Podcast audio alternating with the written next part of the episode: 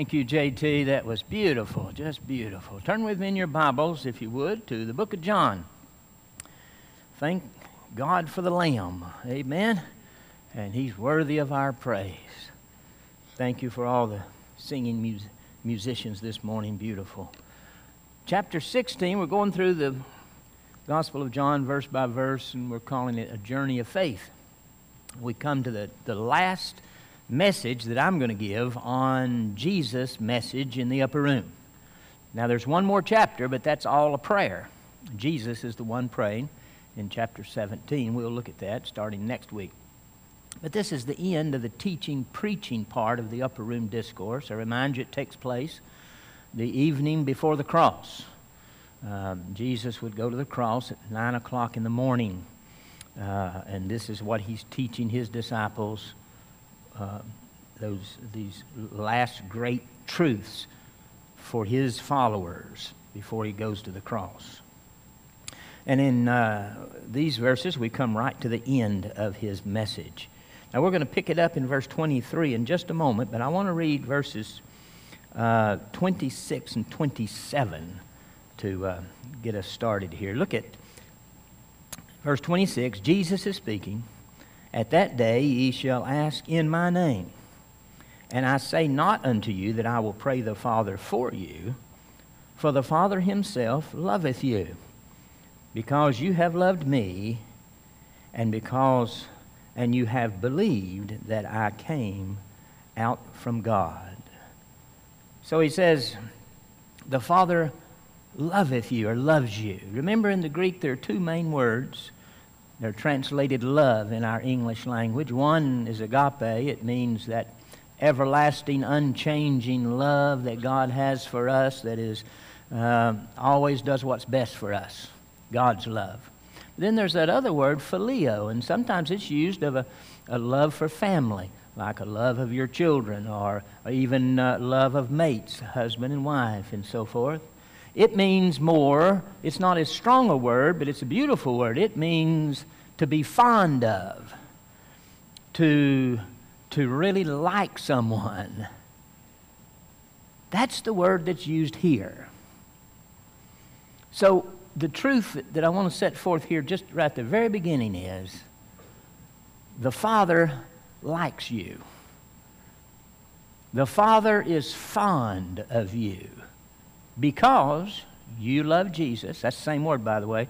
You're fond and you really like and love Jesus and you believe he came out from the Father. Because of that, the Father is fond of you. What a truth. Pray with me. Father, thank you for our time together now. Make it profitable, I pray. Father, thank you for this wonderful passage that Jesus taught to his disciples. Teach us today and remind us that you not only love us with an everlasting love, but you are truly fond of us who are your followers. In Christ's name, amen. Amen. In his book, The Wisdom of Tenderness, Brennan Manning tells the story of Edward Farrell. He lived in Detroit, and on one occasion he traveled to Ireland. In Ireland, he had an uncle who was celebrating his 80th birthday, and so he went to that great celebration and was staying there with his uncle. And on early one morning, the uncle came to Edward, woke him up, and asked him if he wanted to go watch the sunrise with him. And Edward said, Sure. So he got up, got ready. It's still dark outside. They walk a, a good distance through a trail that came out at Lake Killarney. And there the 80 year old uncle stood at the edge of the water, and there was a clear view of the sun rising on the far side, so that the sun came up, you'd see it across the water, and so on and so forth. Edward says his uncle stood in silence for 20 minutes without saying a word or moving a muscle and watched that sun rise across Lake Killarney. And then, after 20 minutes of silence, he began to praise the Lord. Not in a loud way, but in a, but in a beautiful way. He praised the Lord and thanked Him for His creation. And, and then he turns, tears coming down his face. Then he turns and starts skipping away like a child would skip. And uh, so Edward was taken somewhat off, you know, uh, he was off guard, and so he watched him for a moment, and then thought, well, I guess he's leaving. So he ran after him and followed him, and finally he caught him and he said, Uncle, you seem really happy. Can you tell me about it? And he said, he said, Yes, laddie. And with tears rolling down his face, he said, You see, my father is so fond of me. And then he said a second time, Laddie, you see, me father is so very fond of me. And he skipped off, crying and laughing and rejoicing in God's great love.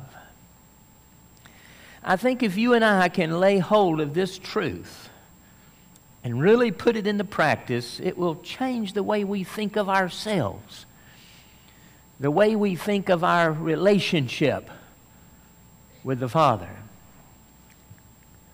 And in this passage, of course, Jesus is talking about a new relationship with the Father. Look back at your screen for a moment. Before you do that, though, I want you to do something for me in your heart, not out loud, but in your heart, I want you to say to the, to the Lord, to the Father, say, My Father is fond of me. Just say it in your heart, in your mind, but say it distinctly. My Father is fond of me. Then say in your heart, My Father likes me. We just read it in the scripture. My Father likes me. Say it. And then one more. This one addressed to the Father himself. Say, Thank you, Father, for being fond of me. Will you do that? Right where you are, very distinctively, but silently. Father, thank you for being so fond of me. One of the purposes Jesus coming for, of course, the main purpose is the cross and redemption, but one of the purposes was to reveal the Father.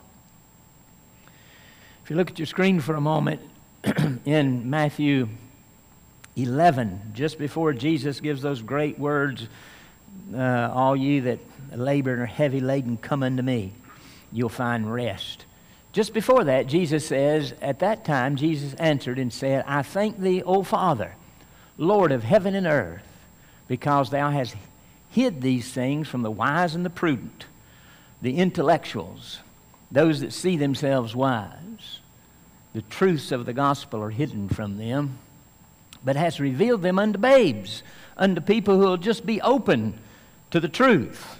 And then Jesus says, Even so, Father, for, for it seemed good in thy sight Look at this. All things are delivered unto me, Jesus said, of my Father. And no man knoweth the Son but the Father, neither knoweth any man the Father save the Son, and to whomsoever the Son will reveal him.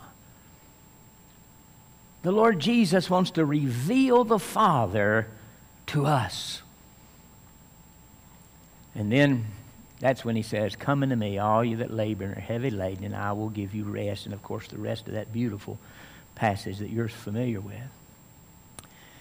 Here, Jesus is revealing the Father. He's talking about a new relationship that we will have with the Father after Pentecost. And of course, Pentecost took place 2,000 years ago, so this is for us. This relationship we have with the Father in this church age. Also, notice Galatians. Uh, but when the fullness of time was come, God sent forth his Son, made of a woman, made under the law to redeem them that were under the law, that we might receive the adoption of sons. And because ye are sons, God has sent forth the Spirit of His Son into your hearts, crying, Abba, Father. Wherefore, thou art no more a servant, but a son, and if a son, then an heir of God through Christ. Notice the words that are underlined there. The Spirit. You know, that's part of the, this, if you tie all of this sermon together, the Holy Spirit has been an important part of the teaching here, and now he's teaching about our new relationship to the Father. And so the Spirit cries. In our hearts, he cries, Abba, Father. Now, what does the word Abba mean? Abba also can be translated Father. But it was, it's really a transliteration of what a baby would begin to call his father because it's easy to say. So it's not really a translation, it's a, it's a transliteration. So it's, it, it's put into our language in the sound that it would have in the Greek language. It's easy to say, Abba. Abba. Some, some people pronounce it Abba. Abba. It's easy to say. So the Spirit cries in us. Now, if we were to translate that word, it would translate Father, of course, but since it's the very first thing a baby would say, the best English word for it is probably Papa, because that's easy to say, and, that's, and uh, sometimes uh, children call their father Papa. So the Spirit in us cries out, Papa, Abba, Father. Back a few years ago, I was preaching on this passage, this very passage here, on a Wednesday night. And uh, I suggested that you get alone with the Lord, the Father, and call him Papa. And uh, try that because it's biblically sound. And uh, someone after the service said, I could never do that. It just sounds disrespectful to me. But it is the Bible. And uh, we have the right, and the Spirit Himself, the Holy Spirit in us, wants to cry through us, Papa, Abba, Father. And then one more verse here, and that is from Romans 8. And you have not received the spirit of bondage again into fear, but you have received the spirit of adoption, whereby we cry, Abba, Father. So not only is the Spirit crying that in our hearts, but we we're supposed to cry it out ourselves. We're supposed to speak it out ourselves. He says, We cry, Abba, Papa, Father. Now, one more thing to do with me, for me. I want you to pray again in your heart, not out loud. And I want you to pray, Papa, Father, thank you for being so fond of me.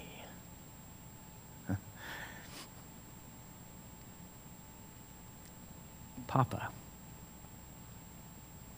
It'll change the way we pray. Well, that's right in the middle of this great text and kind of the pinnacle of this great text that we have here. And uh, I want us to back up now to verse 23, and let's take it. This is where we left off. And in that day, talking about what? After the, re- after the cross, after the resurrection, and the coming of the Holy Spirit to establish the church age, the age of grace in which you and I live. In that day, in the day in which we're living, verily, verily, I say unto you, whatsoever ye shall ask the Father in my name, he will give it you. I skipped over that first phrase. And in that day ye shall ask me nothing. So again, you know, about a month ago I told you about a professor I had in Bible college that and we in chapel we would have the greatest preachers from around the world come at that time, that was in the Tennessee Temple's heyday. And they had people come in from all over the world to preach. And, and sometimes, pretty often really, the speaker would not only address the Father in prayer, but he would also address the Lord Jesus in prayer. And uh, I had a, one professor who he just, that was his pet peeve, you know. And he would kind of rant and rave every time a, a, a, preacher would do that in the class, and he would say, You're supposed to only pray to the Father uh, through the Son and by the Holy Spirit. And that was the formula, and that was just stuck in his, in his mind. And of course, that is the New Testament formula, but it doesn't say we cannot pray to the Lord Jesus. Actually, uh, we have biblical examples of that, and I talked about that last time, so I won't get into it. But I've often I've wondered if this is the passage that convinced him. Notice Jesus said, "In that day, now the church age, you will, you shall ask me nothing." Now, we use the word "ask" in in some pretty extremely different ways. For instance, we might ask a man on the street or a woman on the street, we might say, What time is it? And we would be asking a question What time is it? And if that person knew, they might tell us what time it is. But we would also use the word ask in a courtroom. If we were on trial and the judge was fixing to sentence us and he asked us if we had anything to say, we might say, Judge, have mercy on me we would, we'd use that same word ask. Ask for the time, ask for mercy. But in the Greek, those would be two different words asking a question and asking a uh, petition. And there's two different words in verse 23. So look back at your screen for a moment. Let's think about this. First of all, let me just remind you of the relationships new relationship in this age to each other, to the Holy Spirit, to the Lord Jesus, to the world, and to the Father. Now, to that little word ask in verse 23.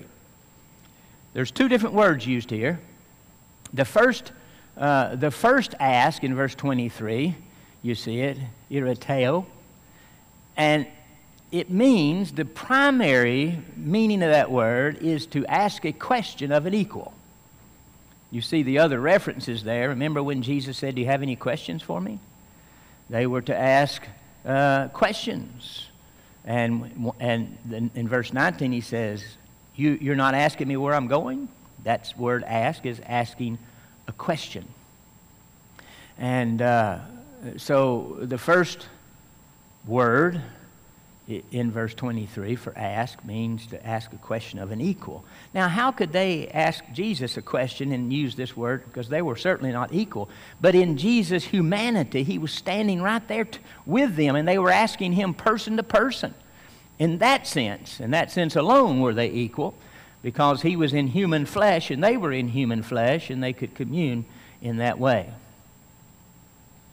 But the second word, ask, uh, is uh, aiteo, and it means to ask a request. You are asking f- for something of a superior. That would be, of course, like asking the judge for mercy. The first word is like asking uh, a, a, stranger for the time of day. The second word is like asking a judge for mercy. And, uh, but in the English language, we would use the word ask in both of those situations. But in the Greek, it would be two different words. And the Greek speaking person would, of course, understand that. So when Jesus says, In that day you will ask me nothing, he means you'll ask me no questions. I won't be here any longer for you to ask me questions. But don't feel like you're, uh, you know, that you're, you're, you're without any help because the, you can ask the Father you can petition the Father, and this is the word of, to one who is um, uh, supreme or superior to us. And you can ask in my name. And so it doesn't say we cannot ask the Lord Jesus. By the way, over in chapter 14, where Jesus said we could ask him in that day, it's this second word. Because in the day where he's exalted to heaven and we can petition him, we're petitioning one who is superior to us. And uh, just as we would petition the Father. I think a good way to think about it is when you're talking to the Father, the Lord Jesus is always right there listening. And when you're talking to Jesus, the Father is always right there listening. And there's no jealousy between the members of the Godhead, the Trinity. And the Holy Spirit, of course, indwelling us is, is encouraging us to pray and helping us and promoting us in our prayer. And so he says, um, Whatsoever you shall ask the Father in my name, he will, he will give it you. Then he says, Hitherto, or before this, have ye asked nothing in my name. Ask that you might receive, that your joy may be full. Now, again, you can't say, I think I would be happy if God gave me a million dollars tomorrow morning, and that'll make my joy full. Because we've got this little clause in there, in Jesus' name. And that has tremendous meaning. It's interesting, you see, he says, So far you haven't prayed in my name. They've been his disciples for three and a half years. But Jesus just taught them at the beginning of this message, which might have been depending on how quickly he talked and what other things were said in between all of this, maybe a couple hours ago or just 15 minutes ago. In verse in chapter 14, he taught them to pray in his name. So here he says in the same sermon, you haven't done that yet. But uh, one day, in that day, you're going to be able to pray in my name. Let me remind you quickly what it means to pray in Jesus' name. Look back at your screen for a moment. To pray in Jesus' name means you're praying according to His merit and not our own merit or worthiness. If you still have the idea that you can get something from God because you prayed loud or furious uh, or with great intellect and great, beautiful, flowery words, that you're more likely to get something from God, then you still don't quite have in your mind a full understanding of grace. We, we come to the Father through the Lord Jesus, and we're answered on His merit, not our own. Sometimes people think that maybe they'll be heard more because they had a good day and they didn't, you know, they didn't get mean and talk mean to somebody or anything like that. I've had a pretty good day, so the Lord might hear me today. It doesn't matter if you added all of your best days together and multiplied them by a million, you still would not be worthy to come into the throne room of the universe. None of us are worthy. We're not worthy to get our prayers answered. Look at this reference. Excuse me. Hebrews 10 19. Having therefore, brethren, boldness to enter into the holiest by the blood of Jesus. Think about this the, the, in the Jewish economy of the law, the high priest himself was the only one that could enter into the holiest or the Holy of Holies. And he could only do that one time a year. And he had to sprinkle blood when he came. And he could only do it one time a year. The average, uh, the, the average everyday Jewish person could not go into that Holy of Holies.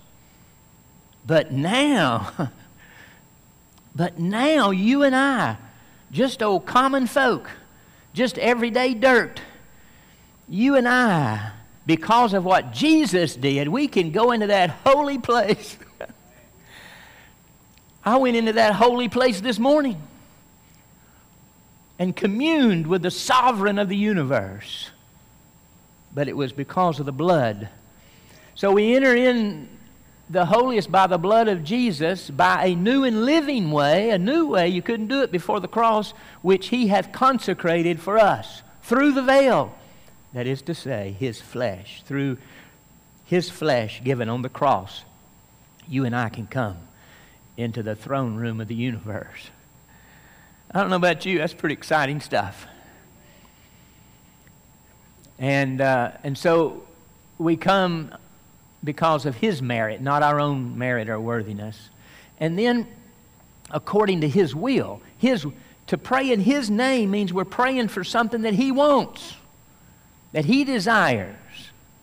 And so we're praying according to His will. Pray for what He wants. Uh, 1 John 5, that reference there says, and this is the confidence that we have in Him, that if we ask anything according to His will, He heareth us. But it has to be according to His will. And if we know that He hear us, whatsoever we ask, we know that we have the petition that we desire of Him. What a beautiful promise when we're asking in the will of God. It always bothers me to hear people preach on prayer, and they may not say this exactly, but they give you the idea the longer, the harder, even the louder you pray, the more likely you are to get your request. I love what George Mueller said. He said, Prayer is not overcoming God's reluctance, it is laying hold of God's willingness. Some people pray like they want to change God's mind, like they want to instruct God on what's the best thing to do. But praying in Jesus' name doesn't mean just tacking those words at the end of your prayer, though there's nothing wrong with that. It means praying according to His will. And then when we looked at it in chapter 14, let me just throw out two more thoughts quickly here. And that is, uh, we pray for that which glorifies the Father. That was in the chapter 14 text. And then uh, we pray from a heart that loves Jesus and is obeying His word. When those four things are together, we're praying in Jesus' name. But I want to narrow that down because it's hard to remember four principles. I want you to remember these two principles. So, praying in Jesus' name is praying according to His merit and according to His will. Now, we can include those other two in this second one. It's His will for the Father to be glorified. And uh, it's His will that we obey His word. That's praying in Jesus' name. Look at verse, oh, last part of verse 24, that your joy might be full. Again, you know, we might say if I had some earthly things, some better, richer earthly things, I might be happier. And maybe that's what Jesus means here, but I don't think so. Now, He supplies our physical needs as well. But I think the idea is here you want joy? That's something God wants to give you. Pray for joy. And, uh, and when, you have a, when you have a fruitful prayer life, it will bring joy into your heart and life. Joy's been one of those reoccurring words for us. I got to move quickly. Look at verse 25. These things have I spoken unto you in Proverbs but the time cometh when I shall no more speak to you in Proverbs, but I will show you plainly of the Father. Now, that time is going to be in the resurrection. Those 40 days, he's going to speak plainly of the Father. Uh, and now he uses Proverbs. You might say, well, what proverb? Proverbs can be translated symbols. What symbols did he use in this sermon? Remember, this sermon goes back to chapter 13. He used the symbol of washing each other's feet. It didn't mean literally washing each other's feet. You remember what it meant? It meant forgiving each other. He used the symbol of the Father's house, which we know, of course, is symbolic of heaven itself.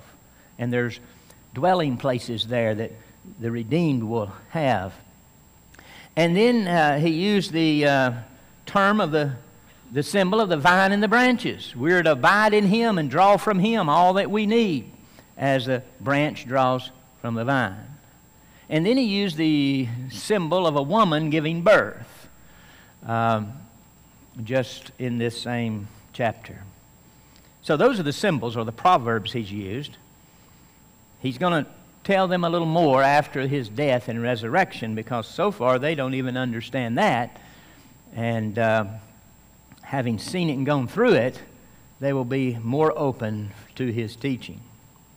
Now, now that brings us to verse 26. At that day ye shall ask in my name, and I say not that I will pray the Father for you. Now, that doesn't negate the fact that there's one mediator between God and man, and there is, and that man is Christ Jesus.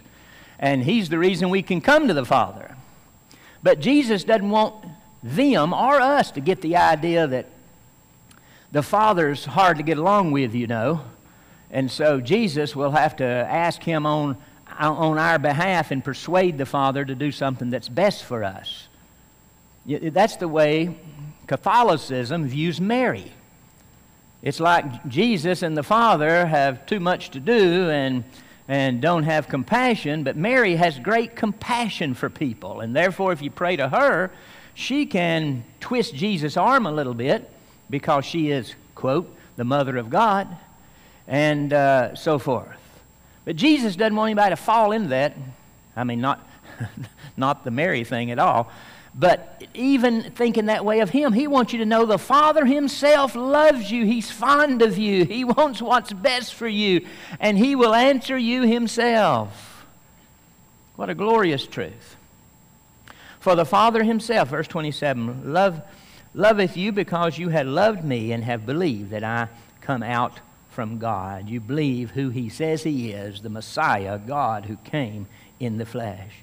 I come forth from the Father and I am coming to the world. Again, I leave the world and go to my Father. He leaves the world by death, he goes to his Father by ascension, and he came into the world by the incarnation. So you have the incarnation, you have his sinless life, and you have his death and, and his ascension. All in this verse. His disciples saith unto him, let me, let's see if I got time for this. Let me back up and just read one thing on love, a quote that I come across I really like by John Phillips. He says, It is love from the beginning to the end. Love conceived the plan of redemption. Love set it in motion. Love carried it through. Love flowing ever and eternally between God the Father and God the Son and God the Holy Spirit. Love embracing us, saving us, changing us, filling us flowing back from us in Christ through the Spirit to the Father. Love is the stuff of which eternity is made. I just love that quote. And then we come to verse 29. His disciples said unto him, Lo, now speakest thou plainly, and speaketh no proverb. So they're saying, Now, we understood that. You're going, you come from the Father, you're going back to the Father. Now we are sure that thou knowest all things. They've watched him for three and a half years. They, they know he knows what people are thinking.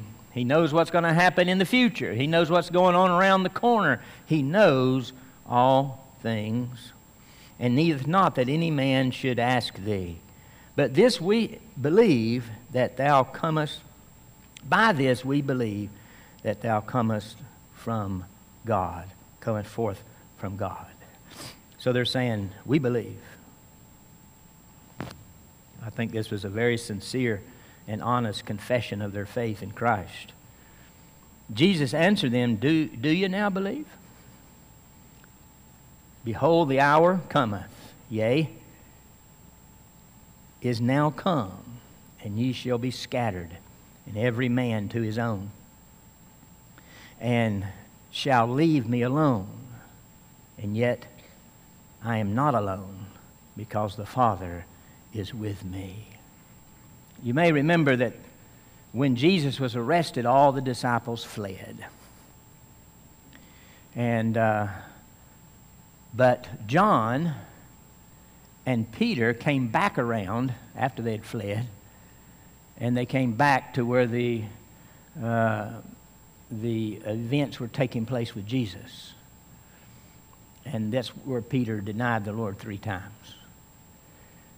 And then we see John was even at the cross, and so was Mary Magdalene, we're told. And Mary may have been in this group. In our little video we've been watching, they put Mary Magdalene at, the, at this sermon because she seemed to be with them through this whole thing. She was there at Pentecost, she was there at the cross, she was the first one Jesus appeared to in the resurrection, so they put her. When you see that woman's face in our video, that's Mary Magdalene. Mary Magdalene was at the cross too. But they all, at this one time, they all fled and left Jesus alone.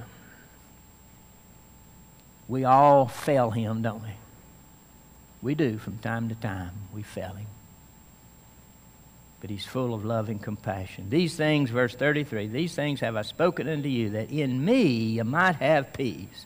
In the world you shall have tribulation. Not maybe, you shall have uh, tribulation. Tribulation means troubles, trials, problems, burdens, heartaches, disappointments.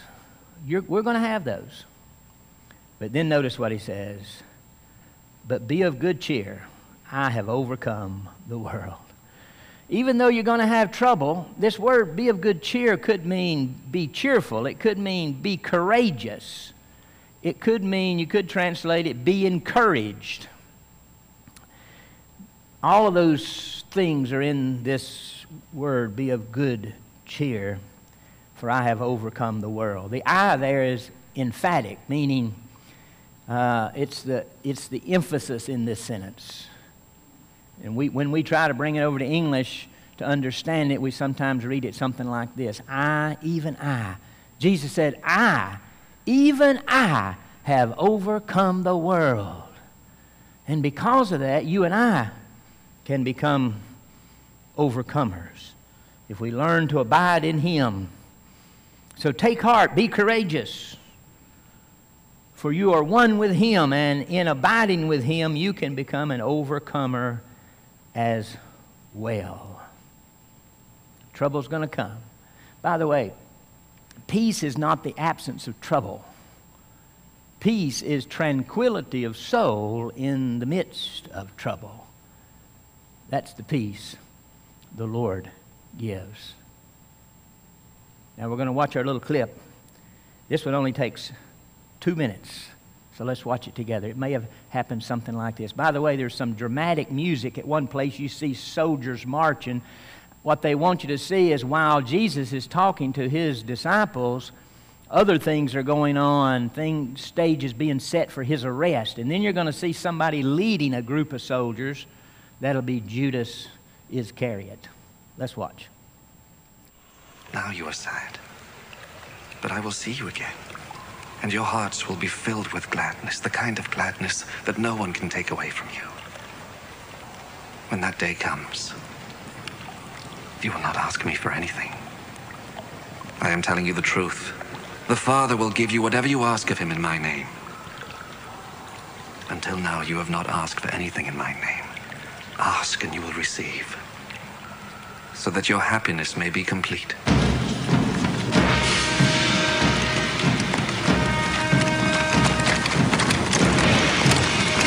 I have used figures of speech to tell you these things. But the time will come when I will not use figures of speech, but will speak to you plainly about the Father.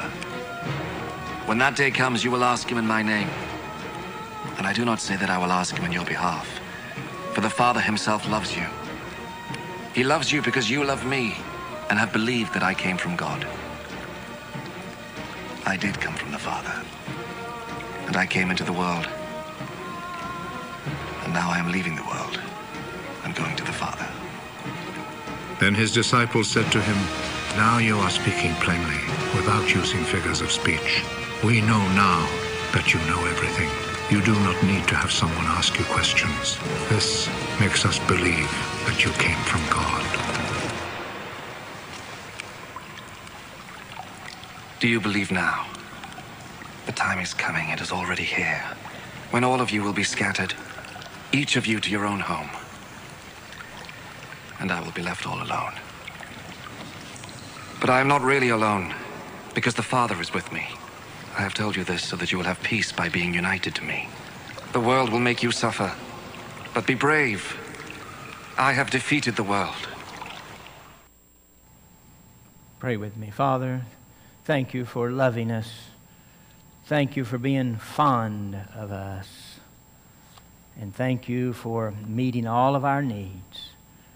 Thank you for sending the Lord Jesus that he might die on the cross, that we might come not only to forgiveness and salvation but that we might come into the throne room of the universe through that new and living way, through the blood. What a privilege. May we take advantage of that privilege. I pray, each of us, teach us